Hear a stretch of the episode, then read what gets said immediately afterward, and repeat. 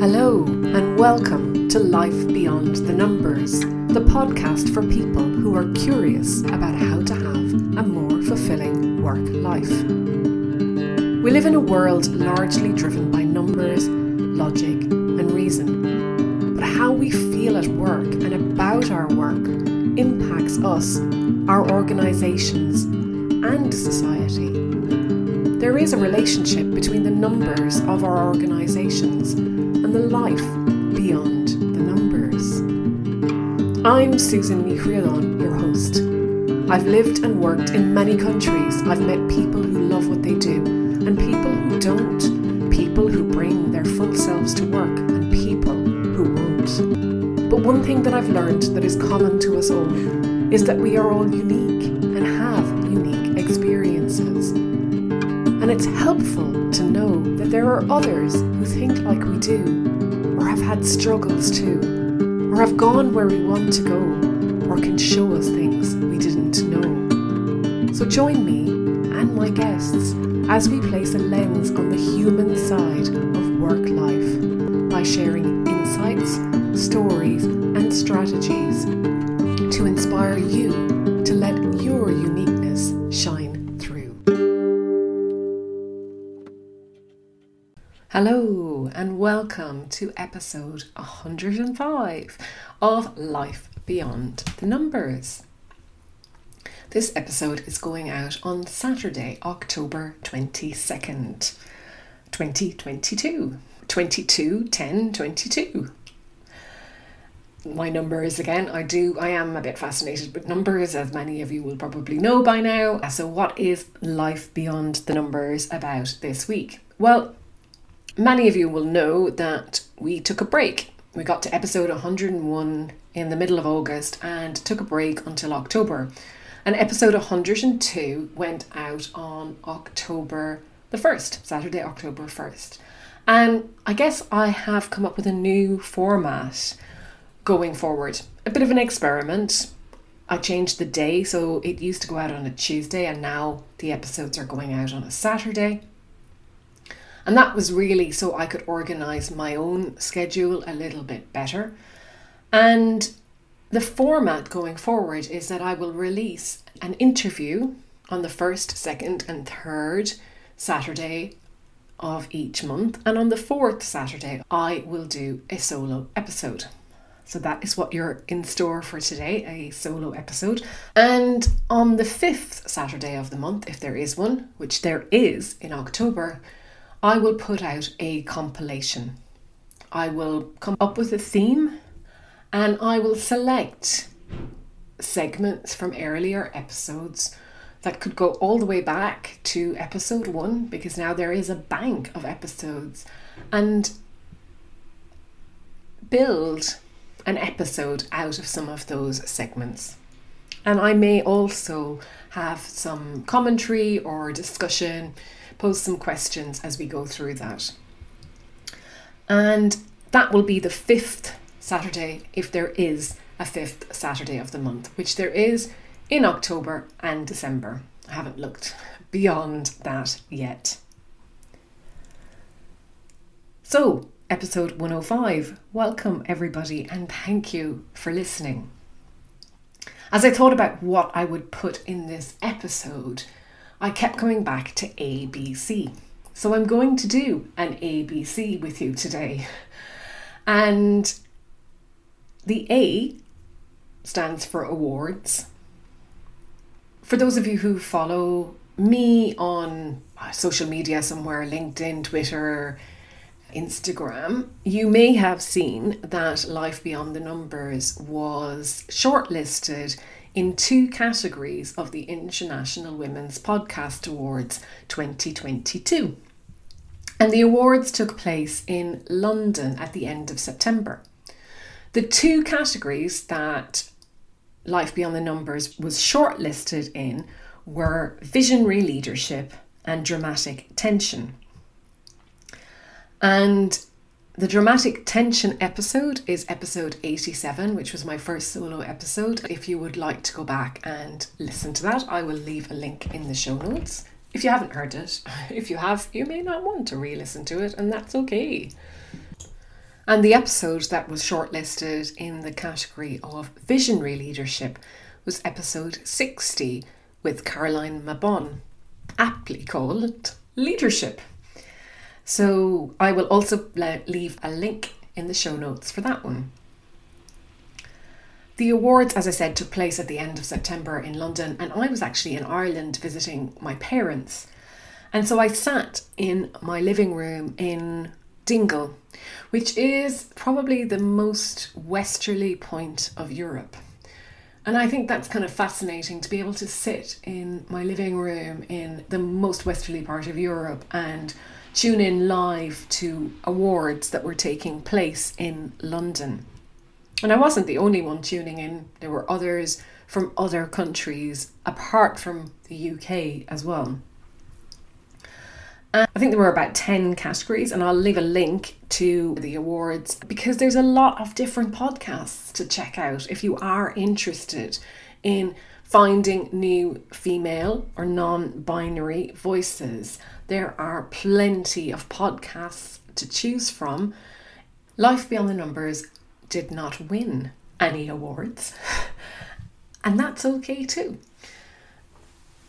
And I think what's interesting is, you know, there were the awards to each of the categories and then the runner up. And we never really remember the runners up, do we? Or even who was shortlisted. We, we only remember number one. And it's just something that we do, that number one, again, life beyond the numbers. And I guess somebody has to win. Not somebody has to win, but somebody does win. There is an award given. And then everybody else has achieved a massive amount, I think, to be shortlisted or to become a runner up. That's how I feel about it. So for me, it was an achievement another A. So it mm. was an achievement to be shortlisted in two categories and something I'm proud of. Interestingly, the highlight of the night for me was, and I must go back and actually figure out who this person was because she was the runner up in the final award category, which was Changing the World One Moment at a Time. And she was live in London and she came on stage and the thing that she said that really resonated with me was create the content you want to see in the world. And I would say that to any of you listening. If there is something you want to read in the world, or see in the world, or hear in the world, create it. Because chances are no one else thinks like you do. I don't even think that's a chance. I mean, that's a fact, isn't it? No one else thinks like you do. No one else has your set of experiences and perspectives and views. And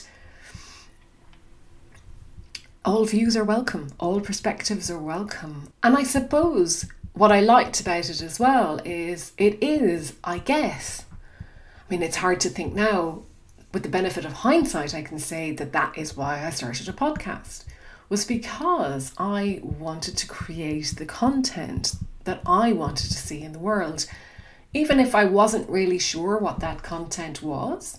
But it brought me closer to knowing what it was. So it was an exploration, a bit of digging to get somewhere. And that leads in really nicely to be what does my B stand for? Well, my B stands for book. And I have news. yeah, I have news to share. Other news. I, in the last like week or so, well, I've been on holidays in the last week, but just before I went on holidays, I signed a book publishing contract. And as I say that, I just well, there's a big grin on my face. You can't see me, but there is a big, massive grin on my face because, again, I am quite proud of doing that. But I've also just got this real flutter in my stomach, and I don't know if it's excitement or nerves or just like what the WTF. But I did it. I haven't written the book, but I've signed a contract. And it is, I've signed a contract with a wonderful Alison Jones of Practical Inspiration Publishing. And somebody did ask me if it was going to be chick lit. It is not going to be chick lit. I can categorically confirm that it will not be chick lit. No, I am going to write a business book. And it's in very early stages. In fact, it's like a little thought at the moment. And it's it's more than a thought because some of the thoughts have been developed, but the working title and you're hearing this first, okay? You are hearing this first here. But the working title of this book, which obviously might change as the book gets developed, is This Feelings Business How Accounting for Emotions Tips the Balance at Work. And I want to take the language of business, accounting, business, and use it to talk about not the technical side of our work, but the people side of our work. As I said, it's a thought. It is a seed. It is a concept that I've been thinking about. And it was largely inspired, in a way, by a book I read by Lisa Feldman Barrett How Emotions Are Made. And when I was reading this book, Lisa Feldman Barrett talked about a body budget and how to manage the level of energy that we need, our body runs a budget. And every time we expend energy, we need to bring it in. And somebody has to manage that. And that is basically the function of what the body is doing to keep everything in balance, as such, like a budget. And she calls it a balanced budget. But it really got me thinking about wow, uh, the concept of or how how we run an organization and we use the financial statements, the profit and loss balance sheet, and so on.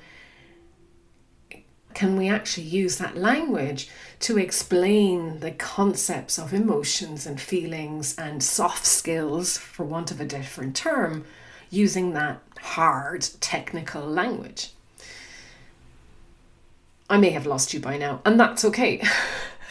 As I say, it is a it's a very early stage thinking and it's basically based off the premise that if the financial statements provide us with evidence or information on the financial state of an organization, they're also providing us with information on the emotional state of an organization.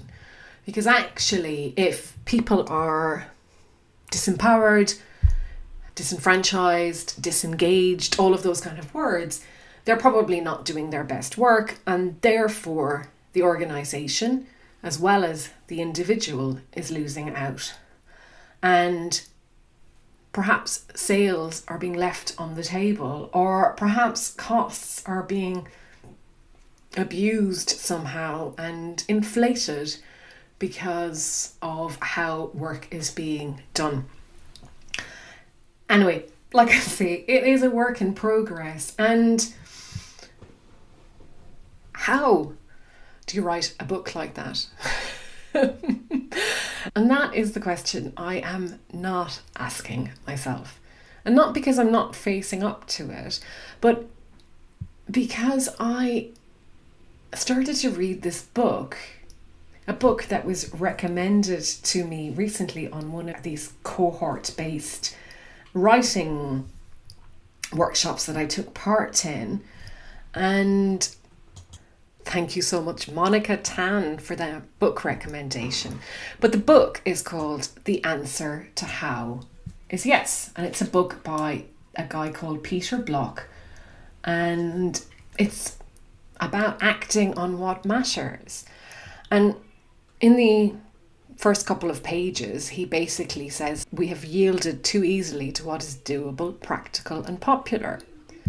And therefore, that has made us sacrifice the pursuit of what is in our hearts.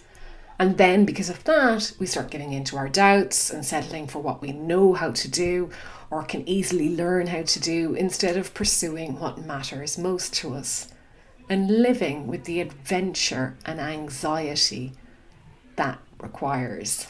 So, here's to some anxiety and adventure, or adventure and anxiety, as I work out writing this book.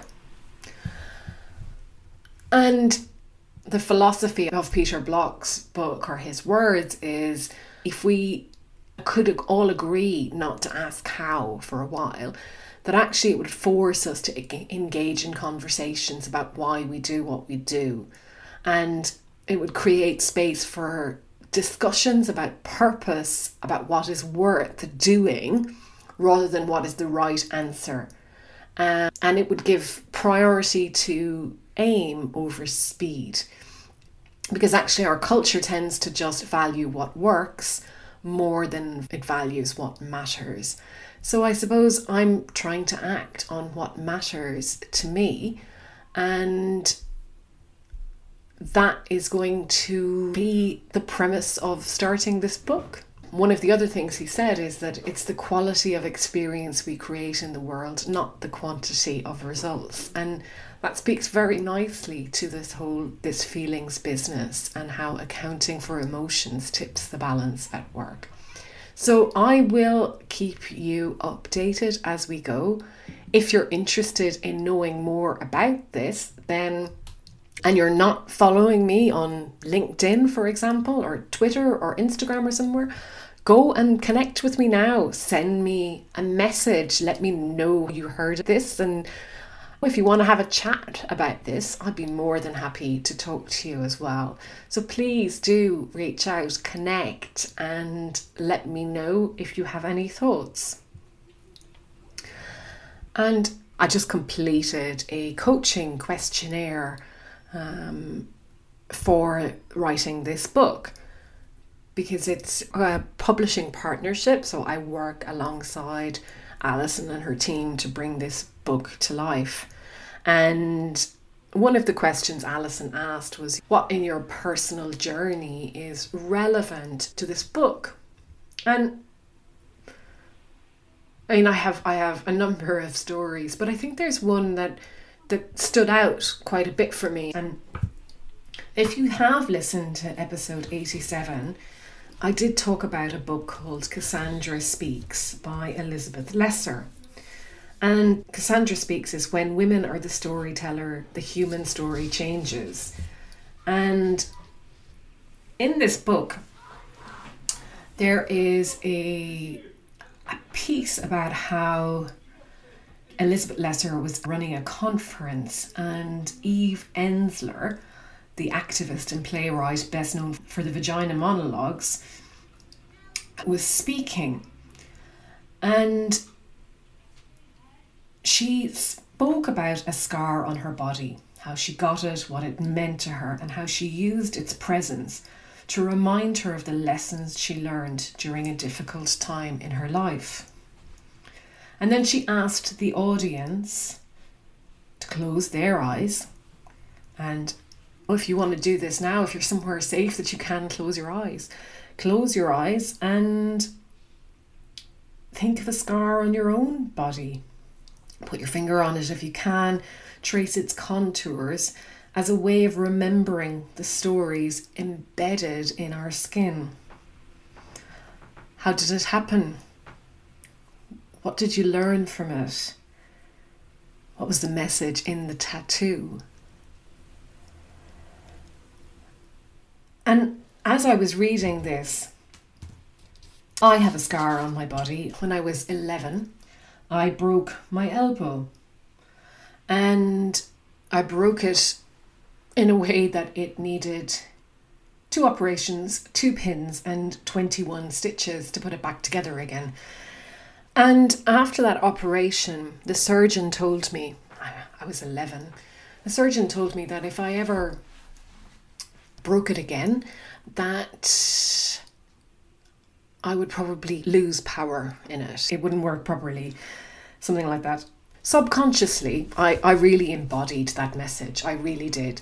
And I guess to a, a stage where a lot of my life I was looking after my elbow so that I wouldn't break it again. And I know that because I never did things like ice skating and anything I saw as potential for breaking my elbow was out. I mean, I tried certain stuff. I wasn't like completely not doing things, but actually, I was minding myself a lot more subconsciously than I realized. And in my mid to late 20s, I developed chronic pain in my back, in my left hand side. And over the next ugh, number of years, like 13, 14 years, I tried all sorts of people, as you do when you're in pain. And for any of you who'll know who've had physical pain, chronic pain, you will do anything to try and fix it or find the right person who can help you. And really, you know, I think I wanted somebody to, to label it for me, give me a diagnosis so then I could do something about it. And I used to get temporary relief, whatever, but it went on for many, many years. And I would say curtailed some of my activities and my lifestyle. But I learned to live with it as we do. When I started living in Switzerland, I met a craniosacral therapist who has been on this podcast, Steve. Steve was on episode 10, This Feelings Business. There was the seed for the book. And he was also an episode on touch, which is a really interesting episode. Episode 47. Again, I'll put links in the show notes to both of those. And when I started to work with Steve, he basically told me that I was too young to be in that kind of pain and that he could help. And he did. And what he helped me do, I think, was realize well, he helped me to get in touch with my feeling side, which I had become probably quite disconnected from my body. And I can remember him saying to me, asking me one in one of the first sessions, you know, tell me how you feel. And I said, I think I feel blah, blah, blah, whatever. And he said, No, I didn't ask you what you thought. I asked you what you felt. And I was a bit like, huh, what's going on here? And so then I had to learn how to articulate what I was feeling in my body. And the other thing that he helped me understand and realize was that in a way, this pain was in my head. And not in an imagined sense, but how he described it was if you imagine a burglar alarm on a house, and the burglar alarm on the house, for most people, goes off when a burglar breaks in or somebody tries to break in.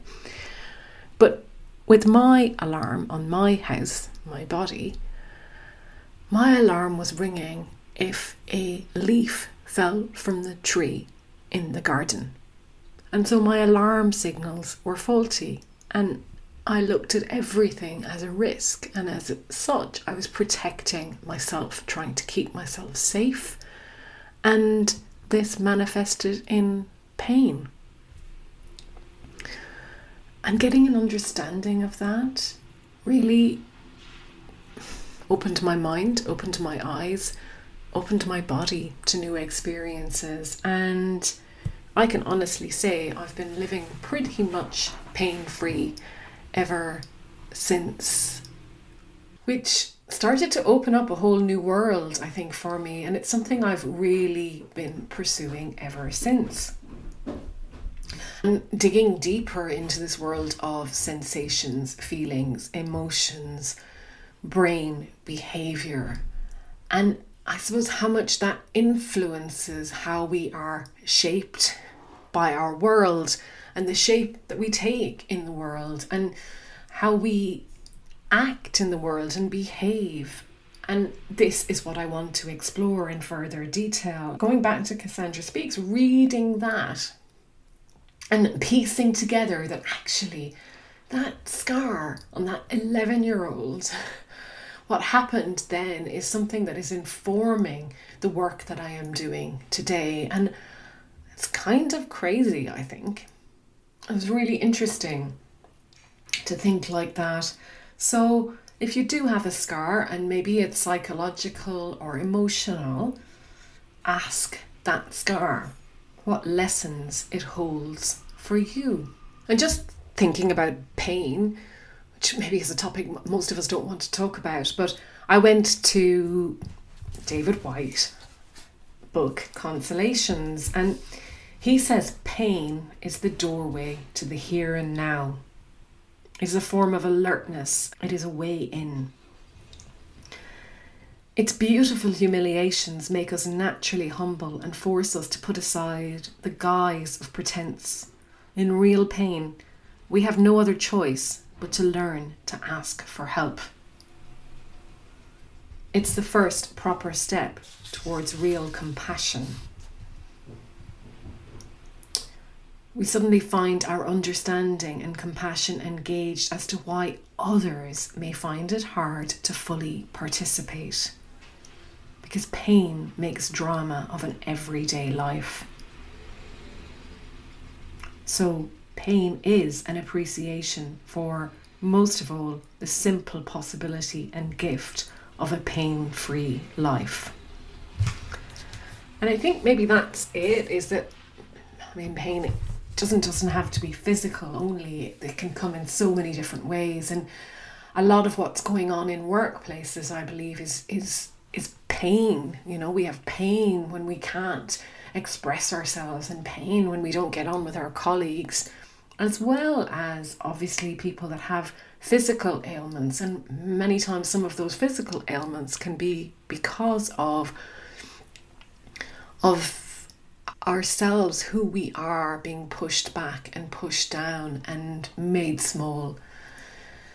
So that is some of the stuff that I'm going to explore in this book and finally the sea well the sea in fact, when I was thinking about the sea, all I could think of was the actual sea because I've just been on holidays.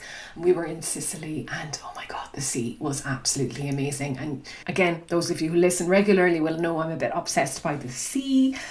And I spent so much time in the sea. I don't know if I've ever seen sea quite like it. It was the Mediterranean, it was stunning, absolutely stunning. Anyway, the sea is not about the sea, but the sea for me is about commitment. And actually, it was funny. I was having a conversation with Helen Joy earlier, and I said to her, I can't think of a sea except for the sea. And she talked about consistency, and we actually got into a conversation about consistency, but I came back to commitment. And the reason I came back to commitment actually is because commitment I I think so let's start this again. I've wanted to write a book for I don't know how long, and I've talked about it for a while. And two years ago, I did a book proposal for a book, but after digging into it a bit more and doing some more research, I realized it wasn't the book I wanted to write. And I also realized it wasn't the business I wanted to run. Whereas this for me really is more of a calling book. And I thought about the things that I've been successful in or at in life. And by successful, I mean completing in a way. And there's another C. And and doing it like in a way that just made sense, I suppose. And one of the things that came to me was a half marathon that I ran a number of years ago. And I remember I only had six weeks to train for a half marathon. I'd never done one before. And in fact, it was after doing the work with the craniosacral therapist that I then was able to even run. I hadn't run in years and years and years and years. And I set myself up for this half marathon, gave myself six weeks to train for it. And what I did was I just put a schedule together. And I ran on a Monday, Wednesday, and Saturday. And I did training on other days like CrossFit or whatever. But that was it. I just stuck to it and I did exactly the kilometers I set out to do. And then I ran the half marathon. I thought, okay, so I just have to have a commitment. I just have to have a plan, but I have to commit to that and say I'm going to do it. And as Helen and I talked about commitment today, we talked about the difference between intention and commitment. And for her, she was saying, well, if I'm committed to something, I actually need to have the intention of doing it as well. And I said, well, I think it's different for me. For me, I can have the intention, but unless I commit, then it doesn't really matter. When it comes to the podcast, I committed to that. And again, I put out a schedule every single week and I was consistent. There's that C again. But I was consistent with the commitment. And that's what I want for this. I want to commit fully. I want to say, I'm all in. I am going to produce this. And I don't know, do you have any thoughts on the difference between commitment and intention? Because for me, I think I can have an intention to do something it doesn't mean I'm committed to doing it though. And that's where words matter, and that's why we all have our own versions of the words that work for us. And perhaps that's just what I had to find was that word that worked for me and then make that commitment. But actually, back to Peter Block, because he, in his book, The Answer to How is Yes, interestingly said, knowing how to do something may give us confidence, another C, but it does not give us our freedom. Freedom comes from commitment, not accomplishment. It comes from finding our own voice, not following another's. So, maybe that is the commitment is finding my own voice and not following another's. And yes of course i'm going to be influenced by others. And this book is not going to be about me. It's this book is going to be based on developments in neuroscience and psychology and management and leadership and so on but I'm making the content. Ooh, another C. I'm making the content that I want to see in the world. And that is my commitment. And my other commitment, as I said at the beginning of this episode, is my commitment I'm making to you to produce an interview episode the first three Saturdays of every month and to do a solo episode on the fourth Saturday of every month, and if there is a fifth Saturday, there will be a compilation episode. Another C. Oh my god, this episode is full of C's. Thank you for listening. Like I said, if you are not connected with me on social media, do please do it right now. The episode is over. Go directly onto LinkedIn or Instagram or Twitter and find me and send me a connection request or follow me or whatever it is. But if you send me a connection request on LinkedIn, please just mention that you listen to this podcast episode and yeah, maybe we'll have a conversation even. Another C. I don't know if I'm going to do this format going forward. Let's not go that far ahead yet. Again, the answer to how is yes. So I'm just going to see what unfolds in the next few weeks, and I will be back with a solo episode on the fourth Saturday in November. Until then, thank you for listening. Bye. Thank you so much for listening. I hope you've enjoyed the paths we traversed on today's episode. If something rang true for you, be sure to let me know. Or maybe you can share this with someone in your life who would benefit from listening too.